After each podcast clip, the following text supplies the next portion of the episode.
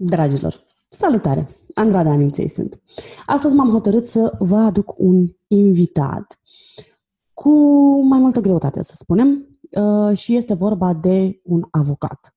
De ce? Pentru că știu că există nelemuriri, pentru că uh, știu care este modalitatea în care sunt percepuți avocații în uh, mod normal, um, Însă nu știu câte persoane sunt interesate de ceea ce se întâmplă în spatele instanței, în spatele meseriei de uh, jurist, de avocat. Și atunci, ceea ce uh, mi-am dorit eu să fac cu acest episod este exact uh, faptul că vreau să vedeți că există și avocați care sunt extraordinar de frumoși, că nu degeaba emisiunea se numește Oameni frumoși într-o lume de plastic. Deci în toată marea aceasta de avocați lipsiți de scrupule, uh, care își văd interesul propriu, există și avocați care pun interesul clientului înainte de orice, um, fac excepții um, în ceea ce privește uh, planul financiar și nu numai, însă păstrează cu mare sfințenie confidențialitatea și litera de lege. Astfel, uh, vă invit să urmăriți episodul cu Loredana Costina, o femeie absolut minunată pe care eu am întâlnit-o mulțumită uh, Global Woman Club Bucharest și mulțumesc Alexandra Bădiță pe calea asta pentru că am reușit să o cunosc pe Loredana. Uh, și în acest sens, am discutat astăzi un picuț, evident, și pe, uh, și pe subiectul a ceea ce se întâmplă în zilele astea, uh, a ceea ce se întâmplă în jurul nostru în această perioadă, și anume starea de urgență. Am încercat să aflu dacă uh, există noutăți referitoare la starea de urgență, la ceea ce se va întâmpla după aia. Uh, am aflat câte ceva, și uh, sper să vă placă ce aducem în fața voastră. Uh, da, am vorbit pe, să spunem, cumva pe mai multe teme, însă vă las să le descoperiți voi. Și, bineînțeles, dacă aveți întrebări pentru Loredana, pentru mine, uh, așteptăm comentariile voastre. Dacă ascultați prin intermediul anchorfm.com, nu, anchor.fm, scuzați, Uh, puteți chiar să ne lăsați un mesaj vocal. O să las uh, toate linkurile necesare, o să las și linkul referitor la uh, locul în care o puteți găsi pe Loredana și cum puteți intra în contact cu ea. Și dacă v-a plăcut acest episod, vă invit să dați share, să afle cât mai multă lume ce înseamnă să fii avocat, care sunt provocările meseriei de avocat și multe altele. V-am pupat! Frumusețea înseamnă mai mult decât aspectul exterior. Frumusețea înseamnă caracter. Iar această emisiune vine să provoace superficialul. Eu sunt Aurelian Ivan și vă recomand să ascultați cu atenție. Începe Oameni frumoși într-o lume de plastic. 30 de minute de frumusețe interioară și proiecte minunate, aduse de interviurile conduse de gazda voastră, Andrada Aniței. Bună, draga mea, ce faci? Cum ești? Bună, mulțumesc pentru invitație. Am uh, astăzi lucrez de acasă, ca în majoritatea zilelor din ultima perioadă. Um, sunt bine, e o perioadă de incertitudine, suntem așa, um, așteptăm să vedem ce o să se întâmple după 15 mai, uh-huh. dar încercăm să, să mergem mai departe și să luăm fiecare zi cum vine. Cred că e cea mai bună abordare. Cea mai bună abordare. Și dacă tot uh, ai zis de 15 mai, hai să intrăm în pâine direct, zic. Și uh, să vedem, ai mai aflat uh, ceva nou? Se știe ce se va întâmpla după aia? Dacă se deschid parcurile? um, nu se va prelungi starea de urgență, cel puțin din uh, ceea ce a declarat președintele ultima, la ultima ieșire în public. Uh, Vom rămâne însă în stare de alertă. Asta înseamnă că nu vom renunța la toate restricțiile, ci doar treptat la o parte dintre ele. Um, nu știu ce se va întâmpla cu parcurile. o să vedem asta în funcție de proiectele legislative și de hotărârile care se vor da în perioada aceea 14-15 mai.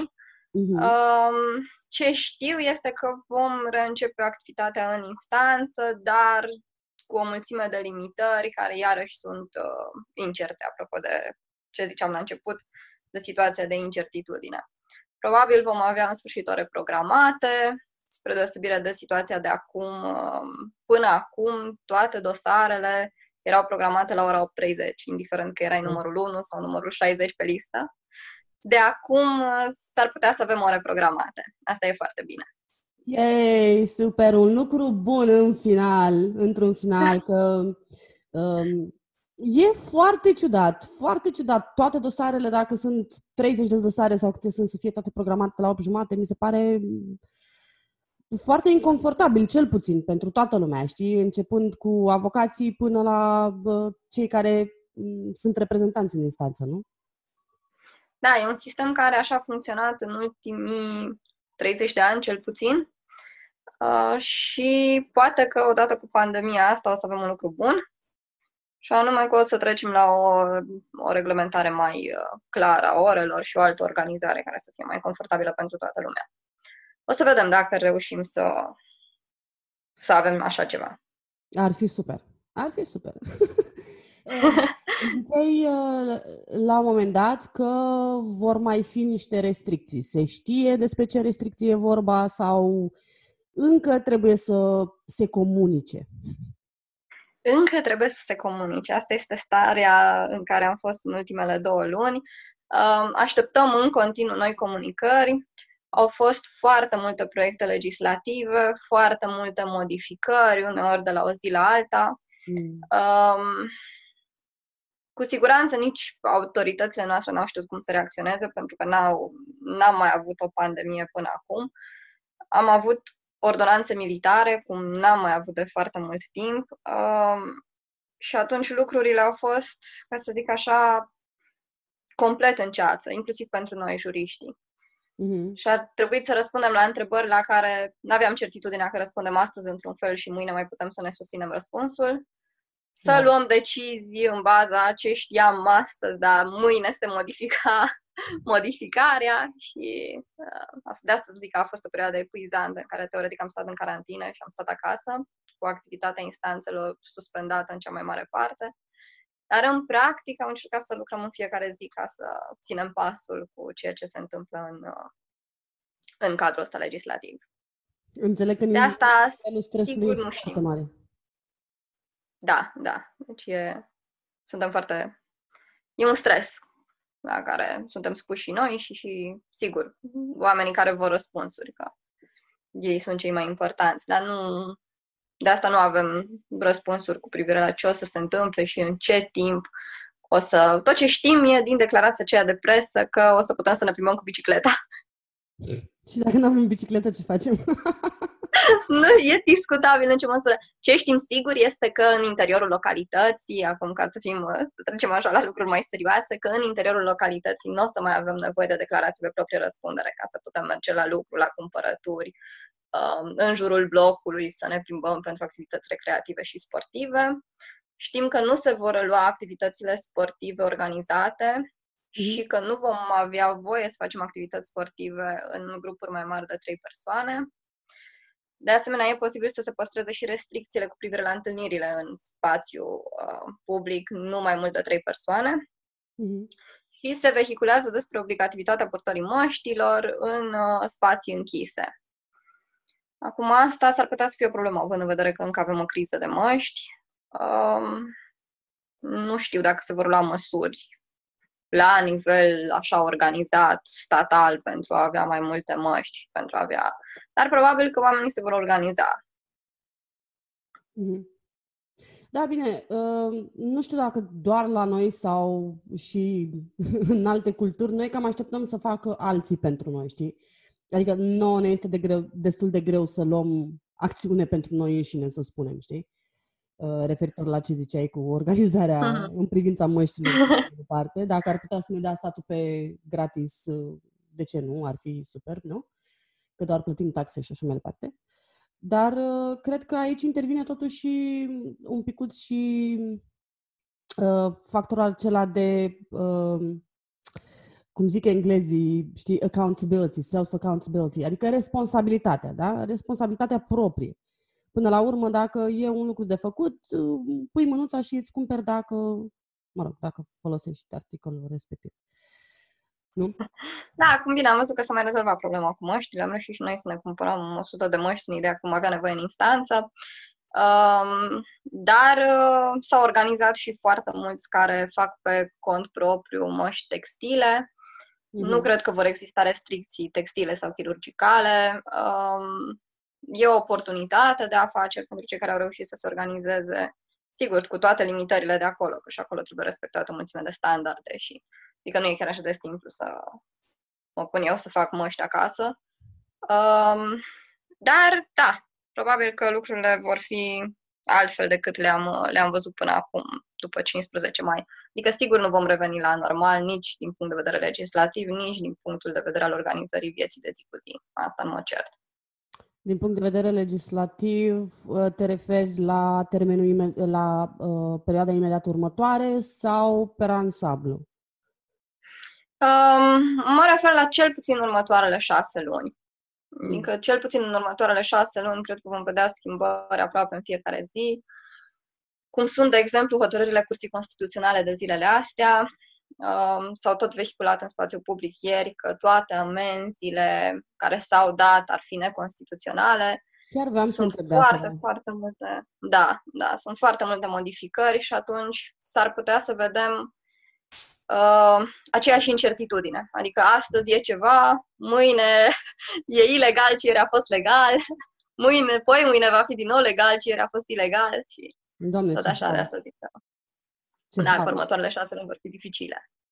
Mm, foarte interesant. Și din punct de vedere al avocatului, uh, referitor la decizia Curții Constituționale de care tocmai spuneai, uh, voi cum vedeți toată situația asta? Um, multora dintre noi ni s-a părut că, da, pragurile alea de uh, amenzi până la 20.000 de lei și modul în care, în care ele au fost date, unor complet arbitrar, um, au fost niște restricții ale drepturilor și libertăților care n-au fost pe deplin justificate. Um, însă, pentru noi e dincolo de amenzi faptul că Curtea Constituțională face în hotărârile ei și unele referiri la legalitatea decretului președintelui. Mm-hmm. Um, n-a spus că e n-ar fi legal în mod expres, dar sunt acolo niște considerente care pe noi ne îngrijorează la suspendarea termenelor. Prin decretul acela al președintelui s-au suspendat termenele de uh, apel, recurs, termenele de prescripție, adică dacă avea o datorie uh, către cineva, sau mai degrabă, hai să spunem invers, de recuperat o datorie către, de la cineva. Și uh, în lege e prevăzut un așa zis termen de prescripție de trei ani, în care poți să mergi să te adresezi instanței și să-ți mai cer banii înapoi. Termenele astea s-au suspendat prin decretul președintelui. Ce și urmau să se reia după starea de urgență. Ah, ok. Da. Deci doar pe Dar, perioadă temporară. Exact, exact, pe perioada stării de urgență. Dacă am acceptat că și decretul președintelui ar fi ilegal, atunci am avea o reală problemă. Termenele alea s-au suspendat sau nu s-au suspendat în perioada asta. Și cei care au luat decizii pe baza acelui decret au luat decizii corecte, inclusiv din punct de vedere juridic. Noi care am dat sfaturi de tipul stați liniștiți, că toate termenele astea sunt suspendate. Puteți sta acasă, nu trebuie să veniți zilele astea la un avocat, nu facem acțiuni noi. Am dat sfaturi juridice corecte sau trebuia să ne așteptăm la o decizie a Curții Constituționale care să spună altceva. Adică no, e... Vai, voi ați acționat până la urmă pe baza a ce se știe, nu din punct de vedere legislativ. Adică eu nu cred că se poate considera uh, că ați acționat greșit, având în vedere că aia era legislația în momentul în care voi ați dat sfatul respectiv. Uite, vezi, aici vine... Adică, nu știu, să, să judece cineva retroactiv mi se pare un pic uh, exagerat.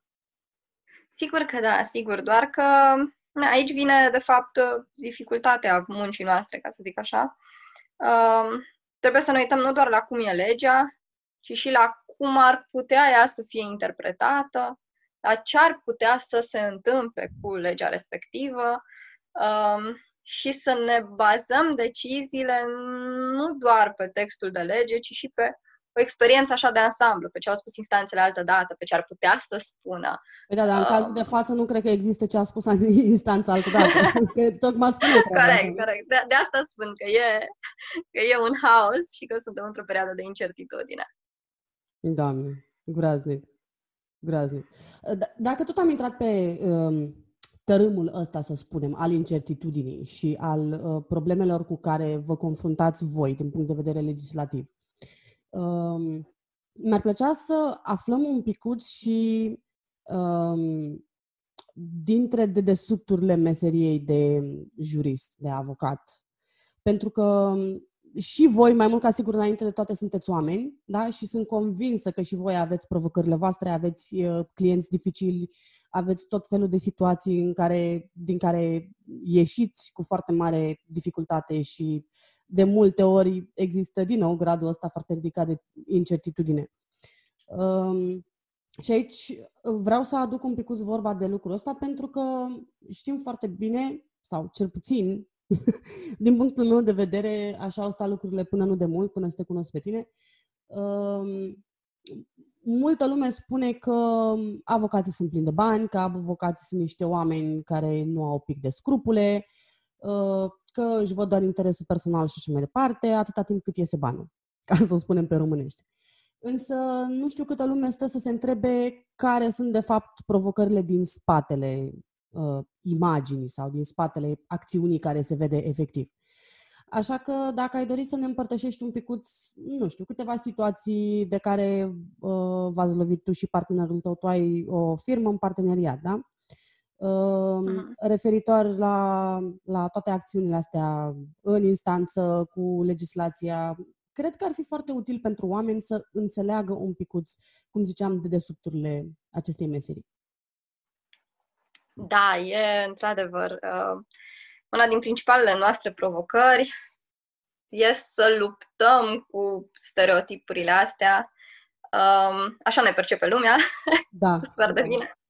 Avem foarte mulți bani. Um, nu ne pasă foarte mult despre ce se întâmplă în dosare. Vrem să luăm banul și mai vedem noi cum se soluționează. Da. Um, asta vine din câteva lucruri care cumva obiect obiectiv uh, pot să pară așa, și anume durata foarte mare a proceselor. Ne întâlnim astăzi, semnăm contractul de asistență juridică, primim banii, după care începem să depunem o acțiune. De foarte multe ori, din momentul în care am depus o acțiune până în momentul în care ajungem în fața instanței, trec câteva luni. Asta pentru că așa e procedura. Se depune o acțiune ea ajunge la instanță, la instanță se repartizează un incomplet, trece printr-o procedură de regularizare, se comunică celelalte părți, cealaltă parte are 25 de zile să se apere. Termenul se stabilește de-abia în două luni de la momentul la care cealaltă parte s-a apărat. Um, e o perioadă în care dacă noi nu comunicăm corect care sunt pașii prevăzuți de codul de procedură civilă, clientul poate să simtă că i-am luat banii și nu i-am rezolvat problema. De asemenea, o acțiune nu se soluționează aproape niciodată la primul termen. Mm. La primul termen ne întâlnim în fața judecătorului, vorbim despre probe, administrăm probele, o expertiză, o altceva, la următorul termen. Vedem martor poate peste două termene. Termenele se stabilesc la o lună diferență. Um, în procesele mai cel complexe... Puțin, Cel puțin o lună. Cel puțin o lună. În unele procese mai urgente se mai poate întâmpla să se stabilească la două săptămâni, dar e foarte rar. Avem o vacanță judecătorească de două luni, în iulie și august, când nu se întâmplă nimic, nu se stabilesc termene. Um, avem expertize complexe care trebuie administrate cu experți judiciari, adică numiți de instanță, experți care la rândul lor sunt supraaglomerați și le poate lua luni sau uneori un an întreg să facă o expertiză. În cazul ăsta, timp de un an, mergem în fiecare lună la instanță, doar ca să constatăm că raportul de expertiză nu a fost depus wow. și să stabilim că ne vedem luna viitoare. Wow.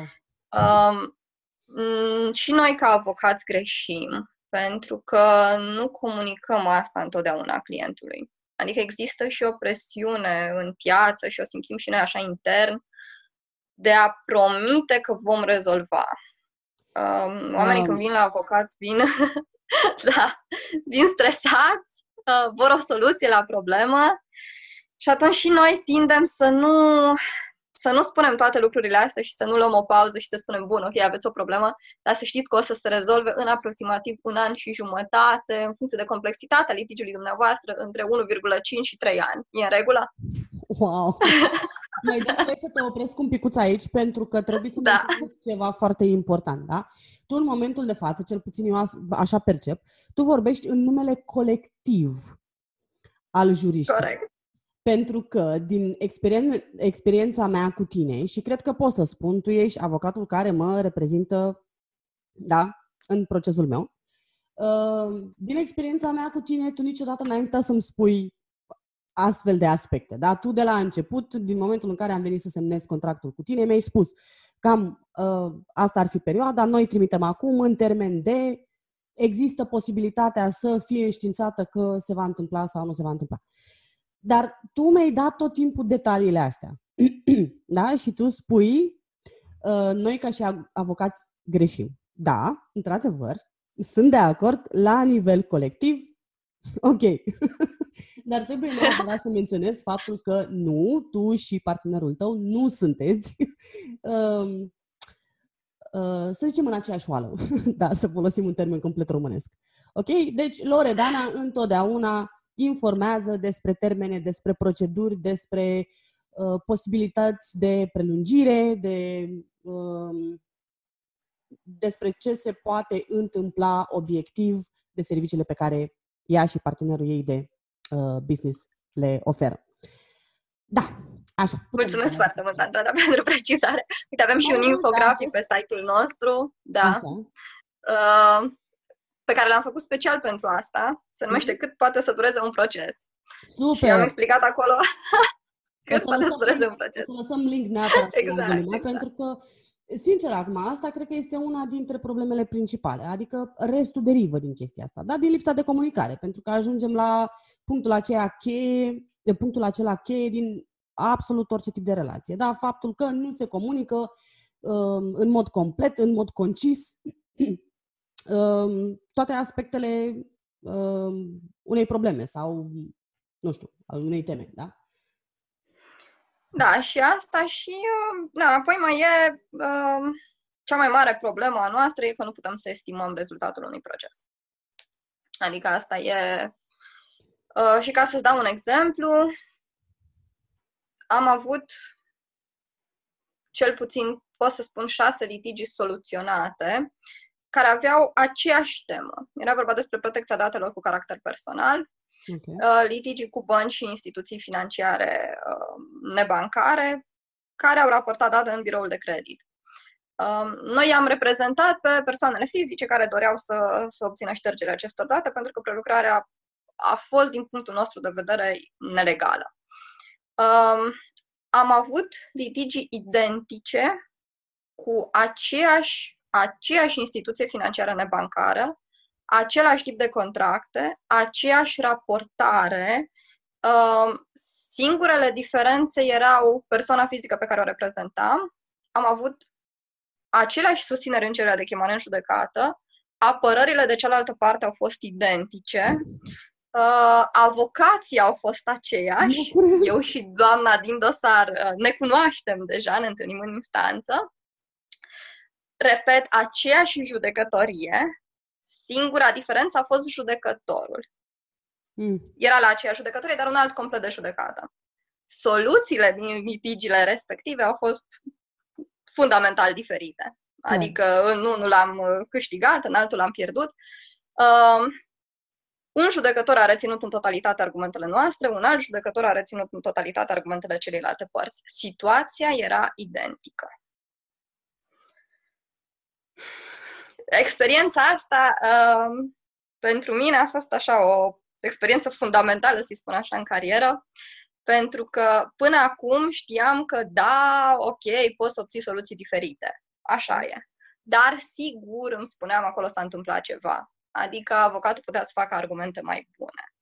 uh, situația n-a fost chiar identică. Cealaltă parte a adus argumente mai bune. Ceva a fost diferit. Ei, de data asta am putut să văd că nimic decât omul în fața căruia îți expui cauza n-a fost diferit. Și atunci, cu aceeași legislație, cu aceiași avocați, cu aceleași argumente, cu aceeași situație de fapt, lucrurile pot să stea diferit în funcție de modul în care vede persoana din fața ta.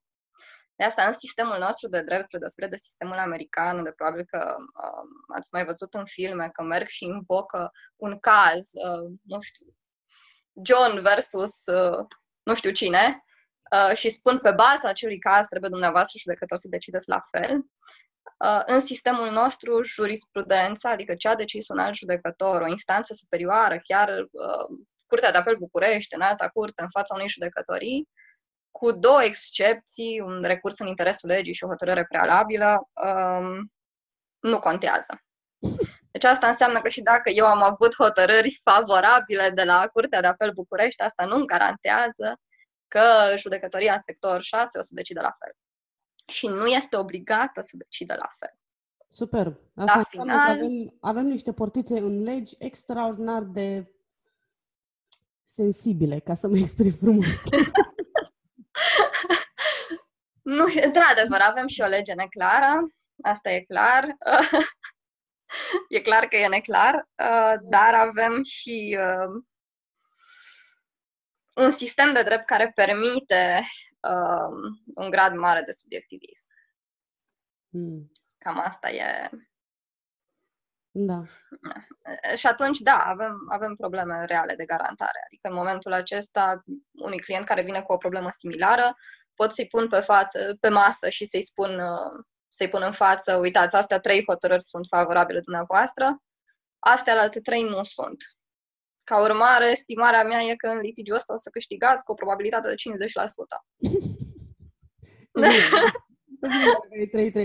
Ideea este că nu prea ține de voi. Adică eu, din ce înțeleg de la tine, um, hai să mai distrugem un mit. Sau să încercăm.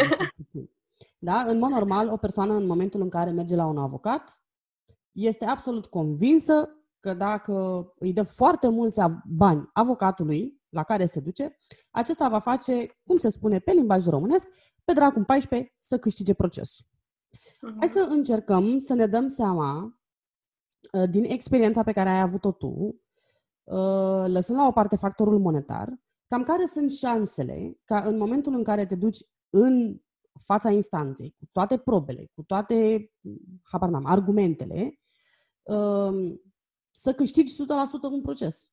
Adinaur ai spus de 50-50. Da. Lucru care cumva vine să infirme faptul că, indiferent de suma de bani pe care ți-ar da un client, nu poate câștiga un proces, nu?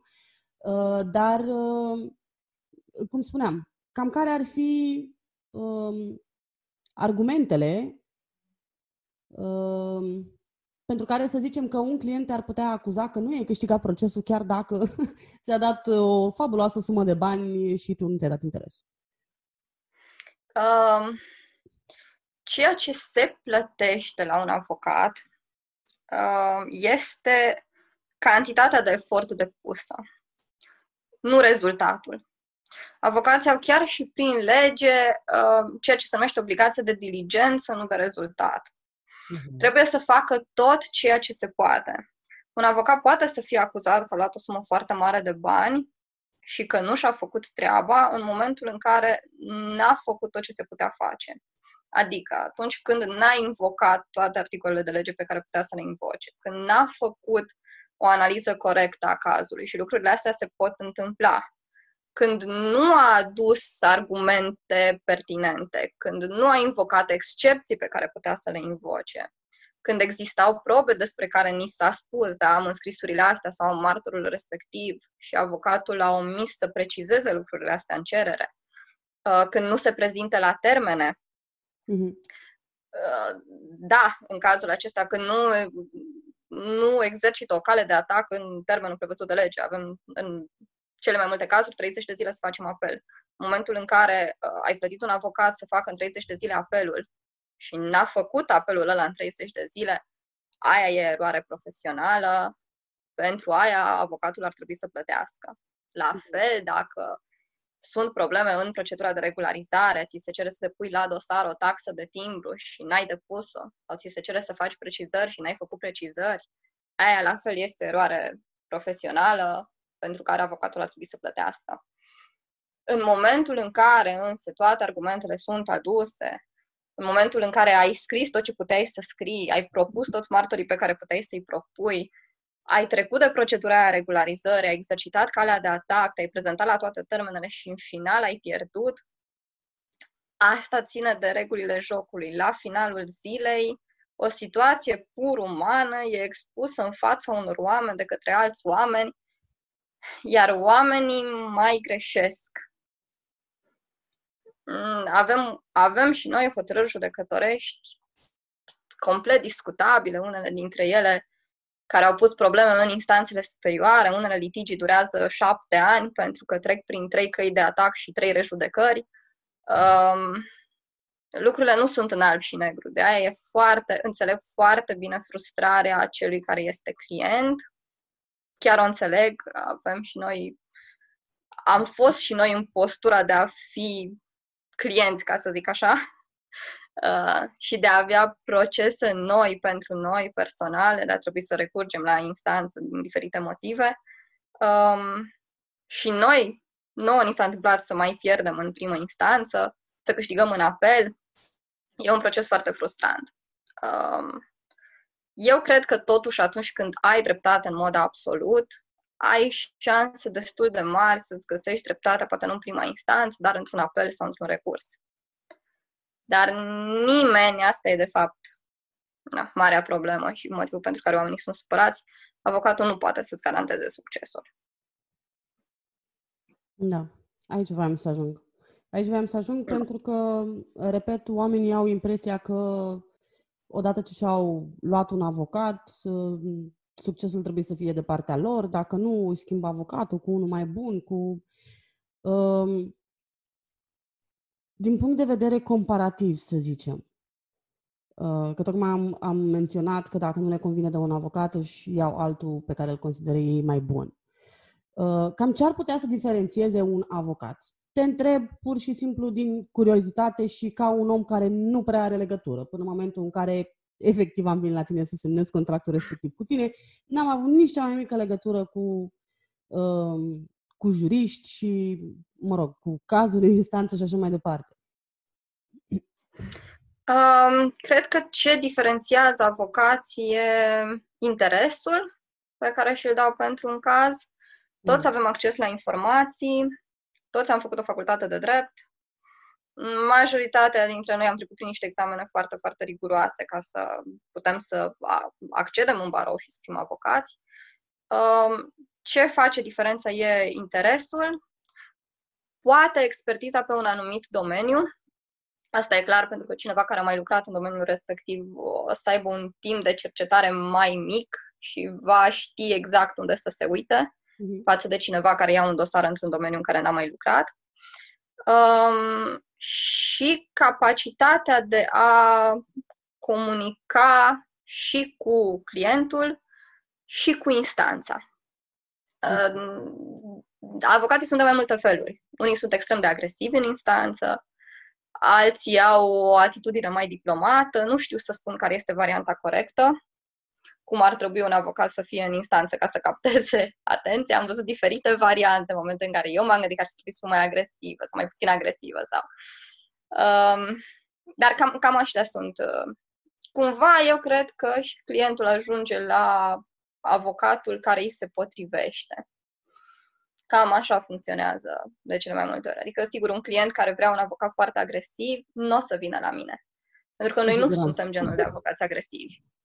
Cu da, deci nu, nu e stilul nostru de comunicare, nu-l practicăm nici în instanță și atunci nu o să ne înțelegem bine de la prima întâlnire și e ok să fie așa. Pentru că fiecare are propria reprezentare despre cum trebuie să arate cazul în instanță. Mm-hmm. Mm-hmm. Mm, e...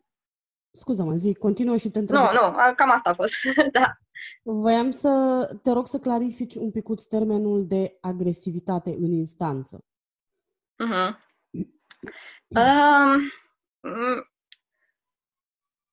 sunt avocați care, uh, cum să spun, au. Uh, nu mă refer că țipăm la instanță, deși uneori se poate întâmpla și asta. Uh, există diferențe de atitudine și de modul în care înțelegi să-ți concepi cazul. Mm-hmm. De tipul. Um, am avut un dosar în care cealaltă parte, în actele de procedură, ne-a acuzat clientul cu subiect și predicat că este o persoană duplicitară, că are un comportament psihotic, abuziv, că minte cu nerușinare, cu ghilimele, uh, sunt genul de fraze și de susțineri în fața instanței pe care eu nu le-aș face. Adică eu n-aș spune într-un act de procedură niciodată că cealaltă persoană, cu ghilimele, minte cu nerușinare. Aș spune că susținerile lui nu sunt dovedite că nu putem să... deci e o chestie A, abordare de... complet diferită, da. Exact, de, de felul în care spui lucrurile, de tonul pe care îl folosești, de cât de mult uh, contrazici instanța în anumite momente, de cum o contrazici. Uh, asta ține de, de stilul diferit al fiecărui avocat. Mm-hmm. Acum la asta mai bine de ce am ajuns la tine.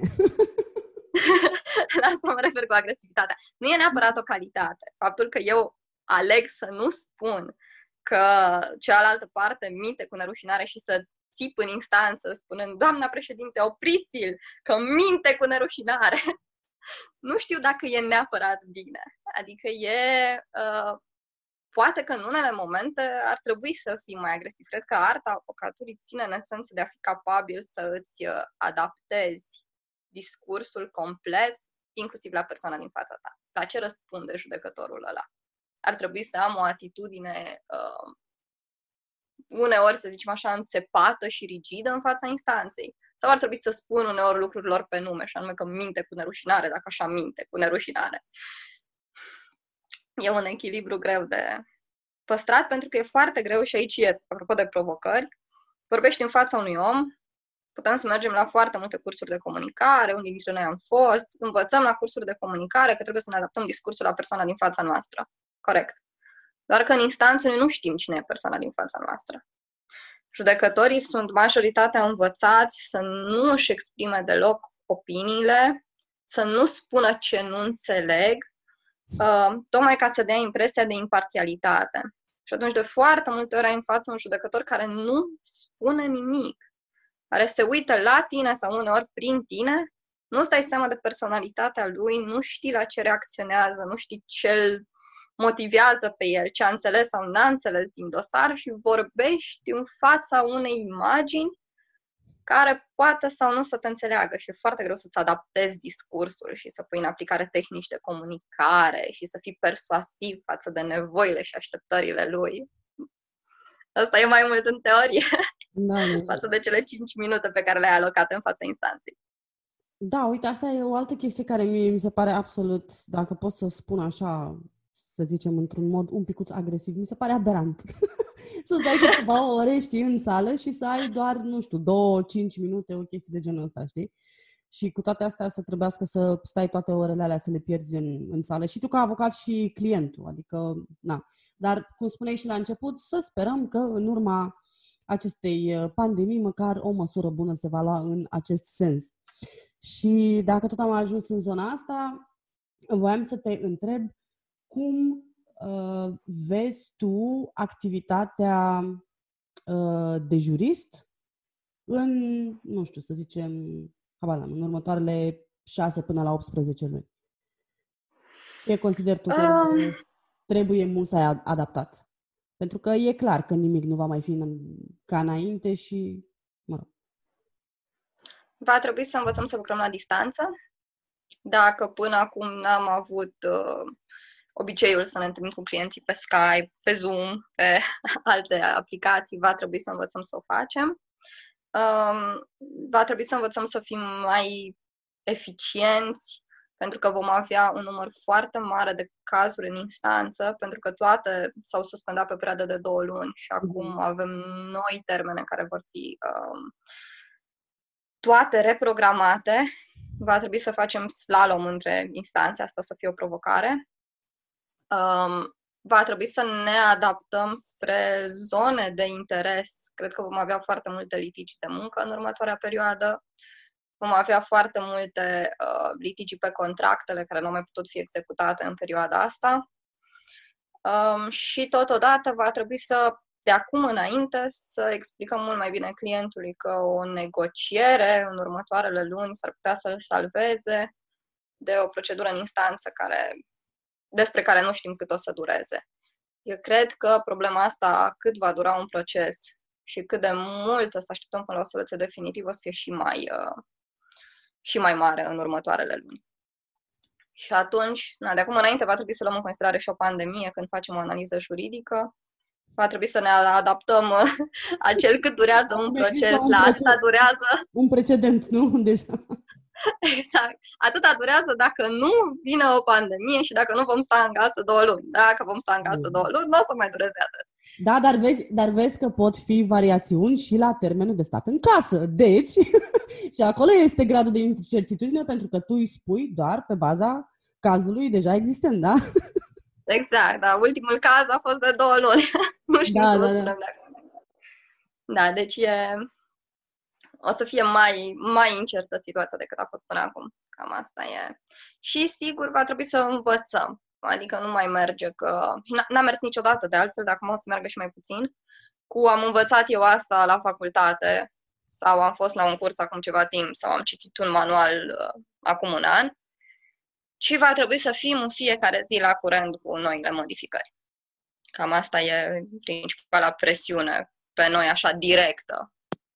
Asta e minunată. Minunată, mai ales că ziceai că, cel puțin în perioada asta, au fost modificări și că urmează, cel puțin în, în perioada de șase luni uh, post-pandemie, post-termen uh, de uh, da, de urgență, post situației de urgență, da, că vor fi există posibilitatea să se schimbe legislația de la o zi la asta, asta de la o zi la alta, asta mhm. vreau să spun.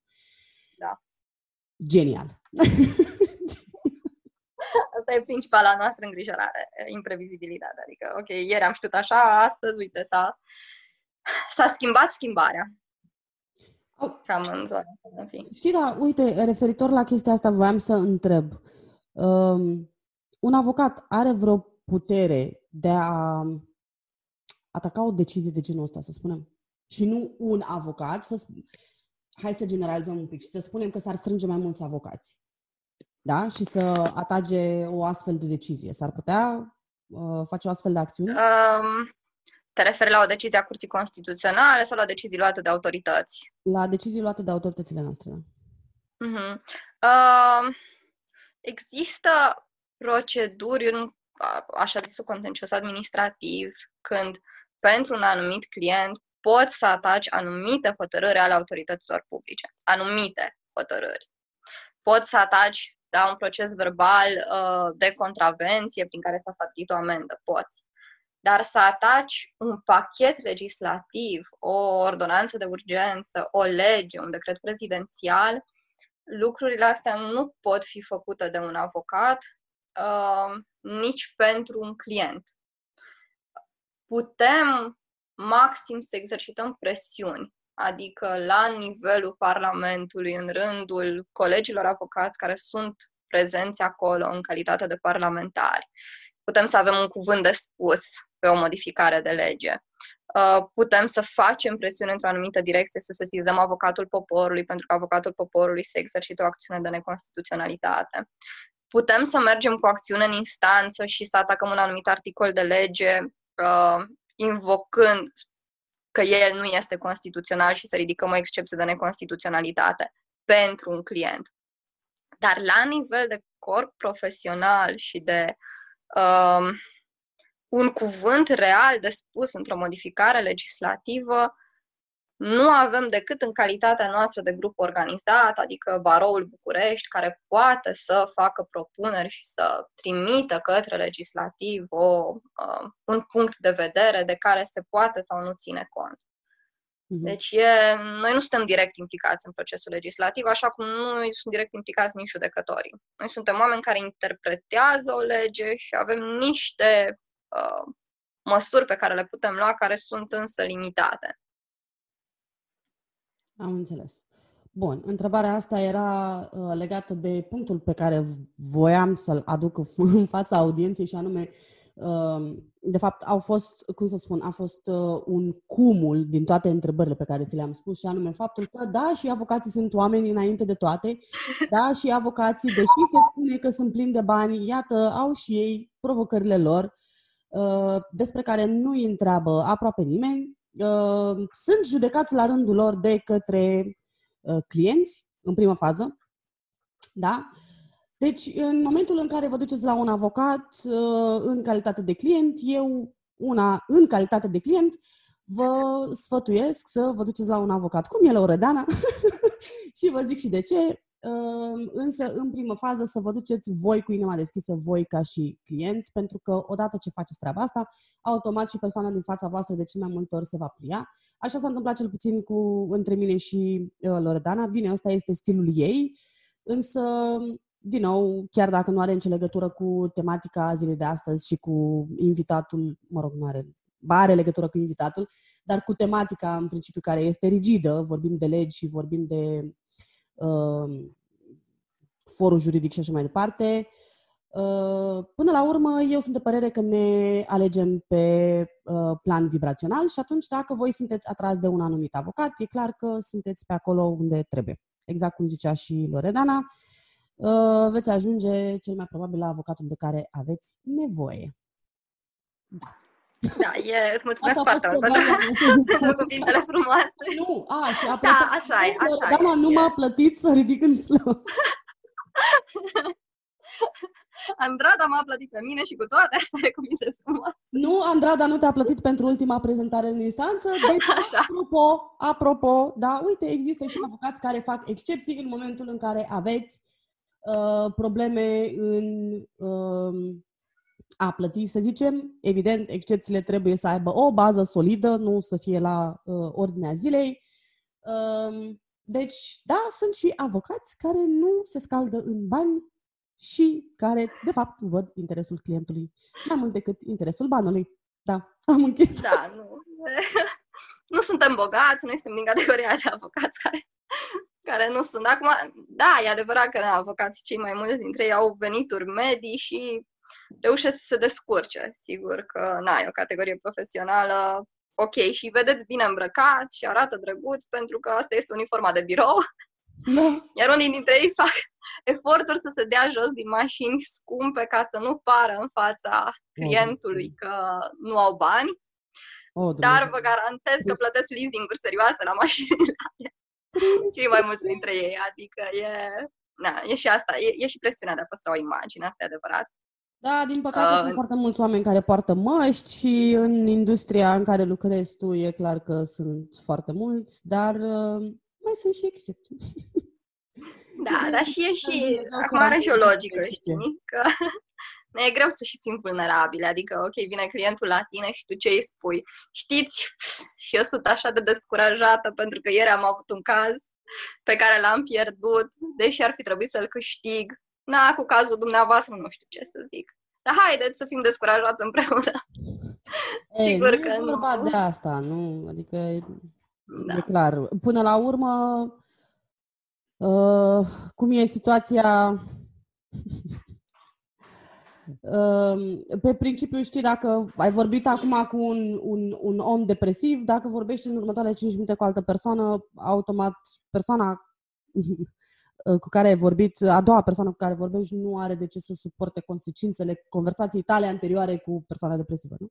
Cam așa. Înțeleg, însă este o diferență foarte mare între a nu-ți da absolut deloc voie să fii vulnerabil și uh, a cădea în panta aia, cum să spun, uh, de complet intransigent și de nepăsător și e o diferență. E o diferență. Iar la tema cu vulnerabilitatea, eu una sunt convinsă că există mult mai multe unghiuri și ar fi foarte mult de discutat. da, sigur că da. Acum, na, noi uh, noi mai încercăm, dar am observat și reversul medalii, ca să zic așa. Adică momente în care noi am fost foarte vulnerabili mm. și am fost uh, afectați de anumite chestii în instanță și am fost extrem de sincer cu clientul sub aspectul faptului că astăzi a mers foarte prost în instanță okay. și șansele ca de aici încolo să meargă bine sunt minime și da, trebuie să se aștepte la cei mai rău pentru că am avut martorul ăsta care apropo de a minți cu nerușinare, care a mințit cu nerușinare și ni s-a întâmplat și în hotărârea instanței, instanța a spus că nu s-a întâmplat nimic. Uh, în momentul în care ne-am dat seama că lucrurile merg prost, e bine să-i eu cred că totuși e bine să-i spui clientului că lucrurile au mers prost, ca să știe la ce să se aștepte. Dar, totodată riști să-l sperii pe client. Adică oamenii vin la tine pentru că vor o liniște emoțională și să aibă senzația că se pot baza pe omul ăla și omul ăla e totuși ca un stâlp într-un moment de furtună în jurul lui. Asta Dacă e... nici stâlpul ăla nu e sigur, atunci Arici să-i dai bătăi de cap clientului înainte să fie nevoie. Da, ok. Voiam să adaug un comentariu, însă o să mă abțin, știi, dar uh, ideea este că, repet, trebuie să înțelegem totuși că suntem oameni înainte de toate. Adică, din punctul meu de vedere, uh, avocatul, ca și medicul ăla care este corect și își face meseria bine, da, trebuie să-ți spună lucrurile uh, exact așa cum sunt, nu să te ia în brațe și să lugu-lugu. adică, ce, cu, ce, cu ce l ajută pe clientul respectiv faptul că tu vii și îl iei cu lugu-lugu, știi? Și apoi, dacă sunt convinsă că există cazuri, da, în care nu merge ceva, voi v-ați dat seama că n-a mers de la un anumit punct încolo, există șanse foarte mari să nu mai meargă absolut nimic și tu să te duci să-i spui clientului, știi, na, mm, a fost așa și așa astăzi, dar lasă că o să fie bine, știi? Iar la final să Dar nu poți în mod responsabil să faci asta. Nu poți, asta nu poți. Păi, Dar am avut și reversul. Uh, am avut și un caz uh, în care uh, e cazul lui Adrian și l-am văzut așa în desfășurare. Uh, I s-a părut că termenul din instanță a mers extrem de prost. Mhm. Era un caz în drept penal. Dacă ar fi mers așa de prost cum mi s-a părut lui, uh, persoana respectivă urma să, urma să fie arestată în seara aia sau în următoarele seri după hotărârea instanței. Uh, impresia lui în instanță a fost că a mers foarte prost. Adică i s-a părut că instanța a fost agresivă, i s-a părut că nu i-au crezut. Uh, mhm. Informarea clientului a fost în sensul că da, vă puteți aștepta ca în seara asta sau mâine sau poi mâine să, na, pregătiți-vă bagajele, lucrurile au mers prost. Lucrurile n-au mers prost. am câștigat până la urmă o săptămână mai târziu, am știut că nu e cazul ca persoana respectivă să meargă la pușcărie.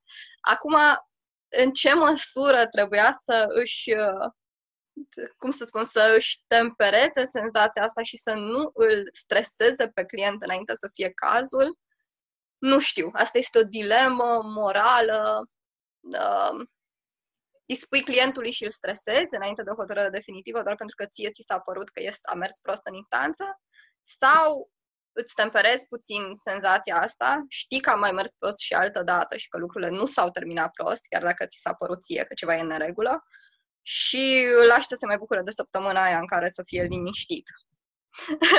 Cam asta da, e. Da, vezi că până la urmă e, e, există, există o posibilitate foarte mare să-i servești o iluzie. Și din punctul uh-huh. de vedere și din punct de vedere al integrității, zic eu, nu știu dacă e ok să servești iluzii. Absolut, absolut. Da. Noi, până la urmă, am ales și alegem în continuare um, calea aia, sincerității absolute, în care le mhm. spunem clienților că nouă ni se pare că XYZ poate să meargă prost, în care scriem mail-uri lungi despre ce poate să meargă prost, în care facem informări aproape alarmiste de tipul astăzi o să discutăm despre tot ce poate să meargă prost în litigiul dumneavoastră de aici încolo. Da, da, uite, Dar... uite, asta mi se pare o practică bună și știi de ce? și poate vrei să folosești de acum încolo cu clienții tăi. Pentru că dai la o parte tot ce e negativ și faci loc pentru ce urmează. Înțelegi? Adică, uh-huh. ok, ai scos, uh, ai scos din uh, calea cazului respectiv tot ce putea să meargă prost.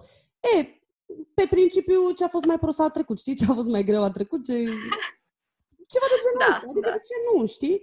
Și din punctul meu de vedere, clienții ar trebui să înțeleagă, da, ok, m-ai ajutat la capitolul ăsta, ai scos din calea mea tot ce era prost, acum ar trebui să vedem uh, rezultatele, știi? Da, îmi dau și eu cu părerea, neavând nicio Așa e. legătură cu cadrul juridic, dar zic și eu. Nu, e, e Ser uman. adevărat că avem și obligația, avem obligația legală să informăm clientul corect și complet. Și asta înseamnă inclusiv să-i spui.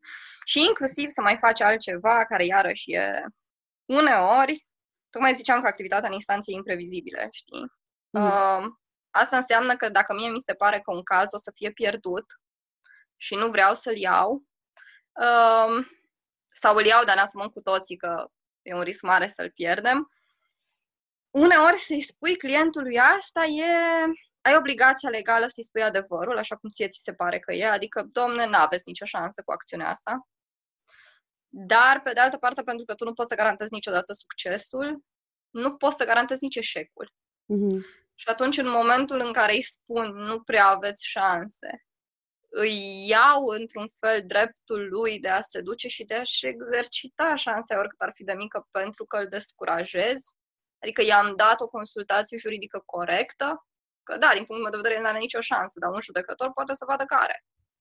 Și atunci, în ce măsură eu trebuie să-l apăr, indiferent cum mi se pare mie cazul respectiv. Asta iarăși este o altă noi am preferat ca uneori să nu luăm cazuri despre care, în care nu credem, tocmai pentru a nu avea problemă mai târziu. Adică mi-ați luat banii, mi-ați spus că se Mhm. poate rezolva ceva și uite că nu s-a rezolvat nimic. Dar, cumva, pe de altă parte, m- mi-aș dori ca omul ăla să meargă la altcineva care poate vede lucrurile altfel și care poate să-i obțină o soluție favorabilă. Pentru că, la finalul zilei, eu nu pot să garantez că n-ar fi câștigat. Mhm. Da, și sunt convinsă că dacă îi spui clientului, uite, asta e părerea mea, dar poate un alt coleg de-al meu vede lucrurile altfel, nu știu, stau să mă gândesc că poate totuși interacțiunea dintre voi se, se termină altfel, se termină diferit. Zic, Da, nu ne înțe- cu majoritatea ne-am despărțit bine așa. Unele cazuri le-am luat, chiar și în care ne-am, adică clientul a știut că șansele lui sunt mici. Um, ne-am dus în instanță, urmează să vedem ce o să se întâmple. Ah, ok, da, dar, după- am uh, înțeles. Da, da. Adică a fost un risc asumat de, de toate părțile. Cam Asta a Mhm, fost. mhm. E o Da, nu, vreau încercare. Am înțeles. Da, da, atâta timp cât uh, toate părțile sunt la curent cu ce poate merge prost, foarte prost sau deloc, e, cred că e ok, nu? Um, voiam să te mai întreb um, cum, cum vezi tu activitatea voastră desfășurându-se în uh, perioada imediat următoare, uh, luând în calcul, să spunem, o ipoteză a adaptării la mediul digital? Um, Voi faceți în momentul de față ceva în sensul ăsta? Ați făcut până acum? Avem um, încă dinainte de, um, de pandemia asta, am avut practica de a um, vorbi cu clienții pe WhatsApp, de a încerca să răspundem în felul acesta, adică de a nu, nu, nu ne presa clienții să vină la întâlniri, de a avea, dacă este cazul, întâlniri pe, pe Skype. Uh, avem o semnătură electronică, un certificat electronic calificat cu care am putut să depunem și cereri pentru certificat de urgență și cu care putem să depunem acte la Registrul Comerțului online. Uh-huh. Deci avem o practică a digitalizării, să-i spunem așa. Am încercat să găsim pentru clienții noștri soluții juridice să poată să-și semneze contractele la distanță. Um, însă, tot așa, activitatea asta digitală e limitată de faptul că o mare parte din ce facem noi e mers în instanță. Și atunci, m, acolo activitatea nu la e... consultanță mai degrabă. Referitor la Exact, exact, consultanță referitor mai la consultanță mai degrabă. Acceptăm ca clienții noștri să semneze contractele la distanță. Avem încredere că semnătura aia pe care ne transmit pe mail e semnătura aia, deși aici vine, noi avem o semnătură electronică. Cei mai mulți dintre clienții noștri nu au în mod real o semnătură electronică furnizată de un furnizor acreditat la nivelul Uniunii Europene și atunci operăm și noi niște condiții de incertitudine, adică nu știu în ce măsură semnătura aia pe un uh, contract trimisă prin e-mail e validă, unii ar spune că nu e. Um, na, ce, ce, ce ține de noi, așa putem, ce putem să facem, încercăm să facem.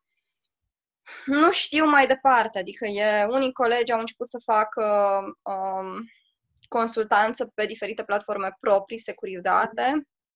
Asta este ceva la care trebuie să ne gândim, având în vedere că Zoom și Skype și altele nu știu da. în ce măsură, da, pot să garanteze că se păstrează informațiile confidențiale.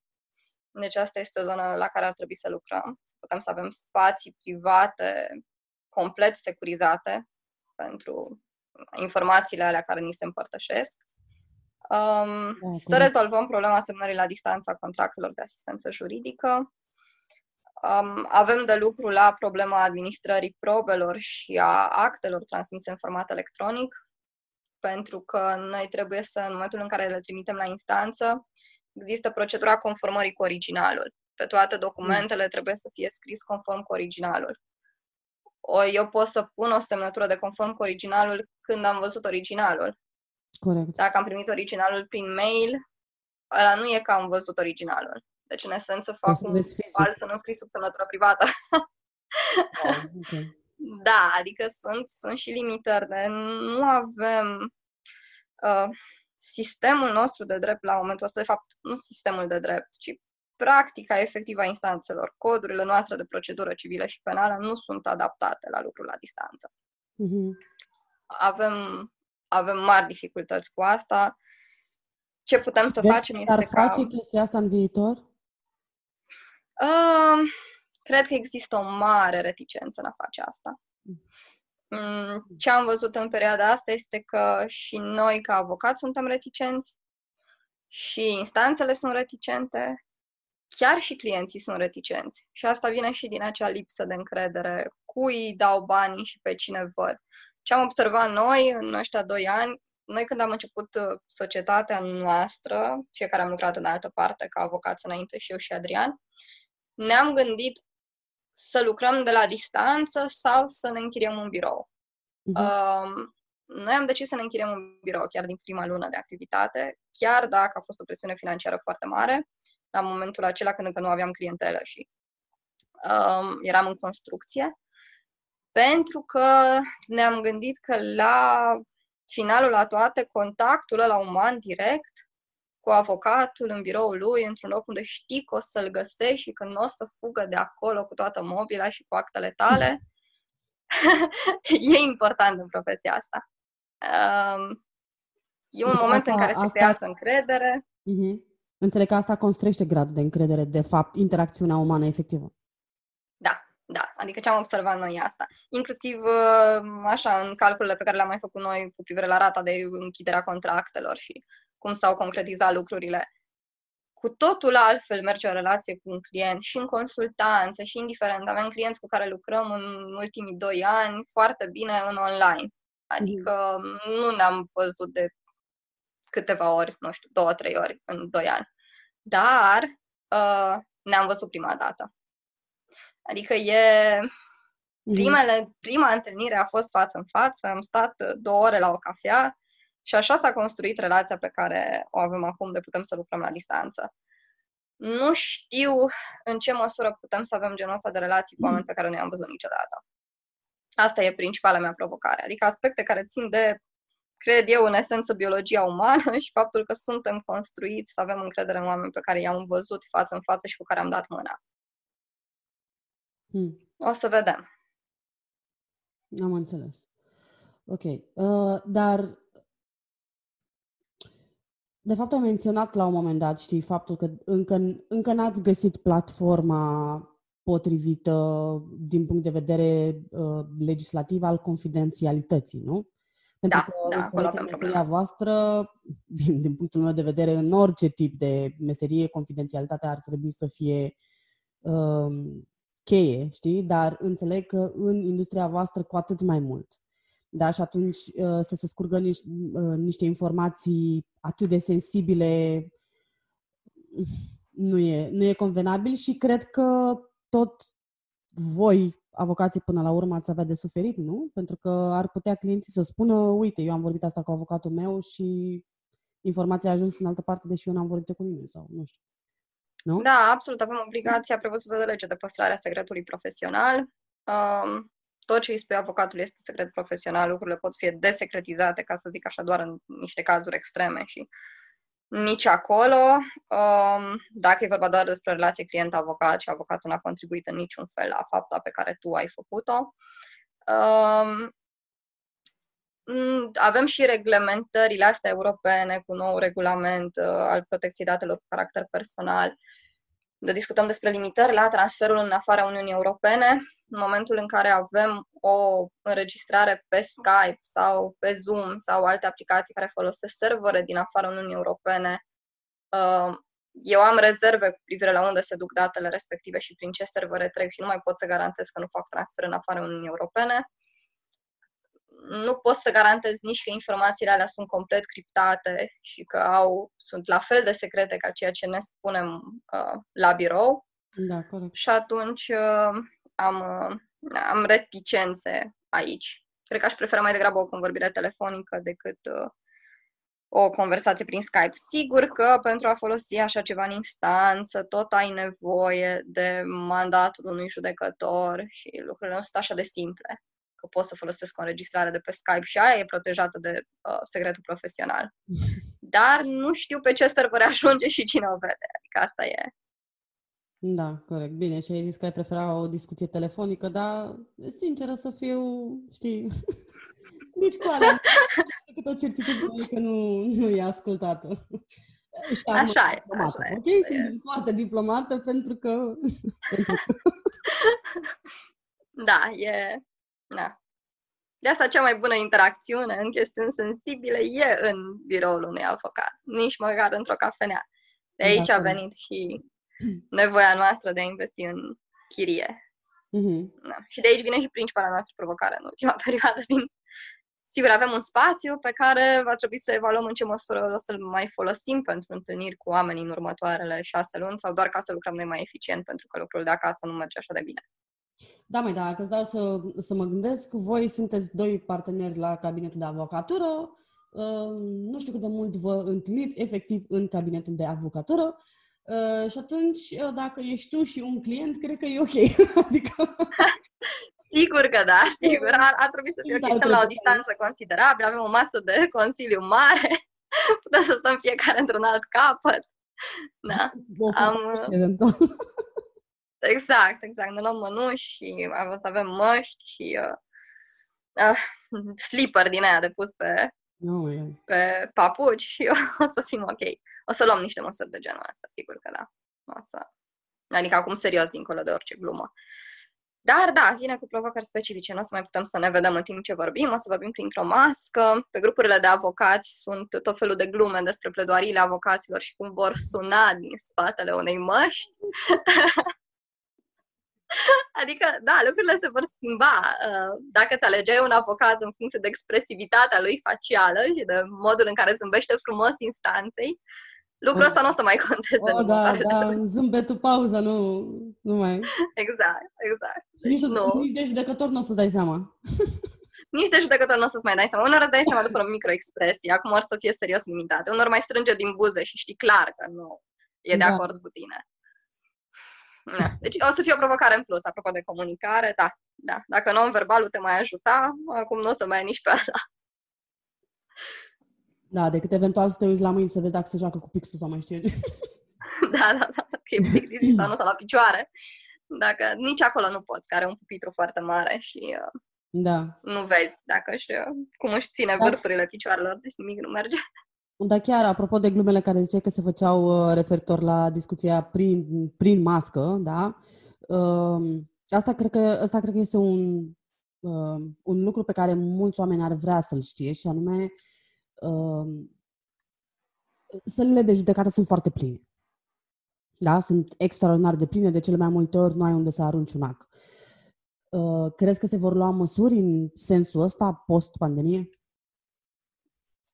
Da, ce se întâmplă acum um, e această programare a dosarelor um, și chestiunea cu care eu nu sunt de acord, dar momentan așa arată lucrurile.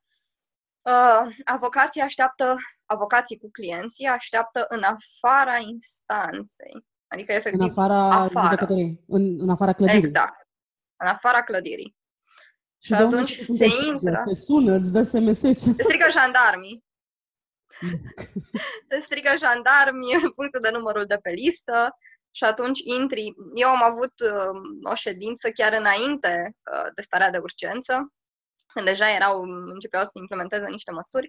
Am stat în fața judecătorii sector 3 două ore, așteptând să strige jandarmii dosarul nostru. Am intrat câte trei în sală, câte trei dosare, ca să zic așa. Deci eram uh, câte doi de fiecare parte și cu clienții noștri, eram vreo nouă oameni în sală, cam așa. Um, a fost ok, adică am putut nu, să... E acceptabil față de ce se întâmplă în mod normal. Exact, exact, mm. exact. Doar că, na, noi am fost nemulțumiți la momentul ăla pentru că, din punct de vedere al protecției oamenilor de afară, lucrurile nu sunt rezolvate așa. Um, am stat toți acolo îngrămădiți la ușă ca să putem să auzim când ni se strigă dosarul. Sigur, mm. eram în aer liber, dar chiar și în aer liber, vorbind acolo unii peste alții și respirând unii peste alții, nu știu dacă e într-adevăr o prevenție eficientă pentru virusul ăsta. Da, suntem cumva în sfera lui facem tot ce putem și da. sperăm că nu o să se întâmple. Și mergem pe principiu cu Dumnezeu înainte, nu? Cam așa. Acum, cred că realitatea e că îl avem, e printre noi. Nu știu dacă o stopare complet, o eliminare a lui din rândul populației e o chestiune fezabilă. Mm-hmm. Cred că va trebui să învățăm să trăim în noua realitate. Cam asta.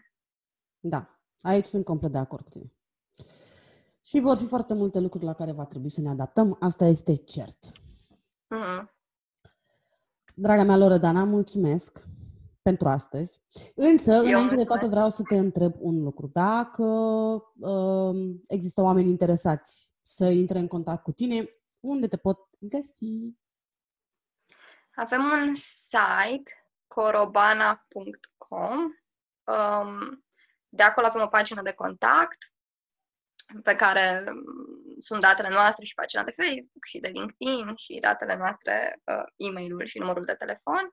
Și totodată eu pot să fiu găsită la loredana.costina.arondcorobana.com pe site avem și articole, apropo de articolul acela cu cât durează un proces. Dacă vreți să știți cât durează un proces înainte de pandemie, avem un infografic drăguț acolo. Post-pandemie o, să, o să-i fac un update. Da, să-i faci un update, te rog frumos. neapărat infograficul ăsta este valabil doar în cazul în care nu există pandemie. Clar. Exact, exact. Sau alte, să alte să mai avem o pandemie, nu se știe. Mă rog, nu intrăm exact. pe tema asta, că Mulțumesc frumos! Ești minunată! Uh, dragii mei, sper că ați observat că există și avocați drăguți cu care se poate interacționa foarte bine, care comunică deschis și care uh, pun interesul vostru înainte de orice. Da, cam atât. Mulțumesc, Loredana, încă o dată și îți doresc să ai o zi minunată, așa ca tine. și eu îți mulțumesc, Andrada, mulțumesc foarte mult, mi-a plăcut foarte mult. E, a fost așa o discuție foarte lejeră Cum din uh, intimitatea casei. a fost foarte bine. Mulțumesc!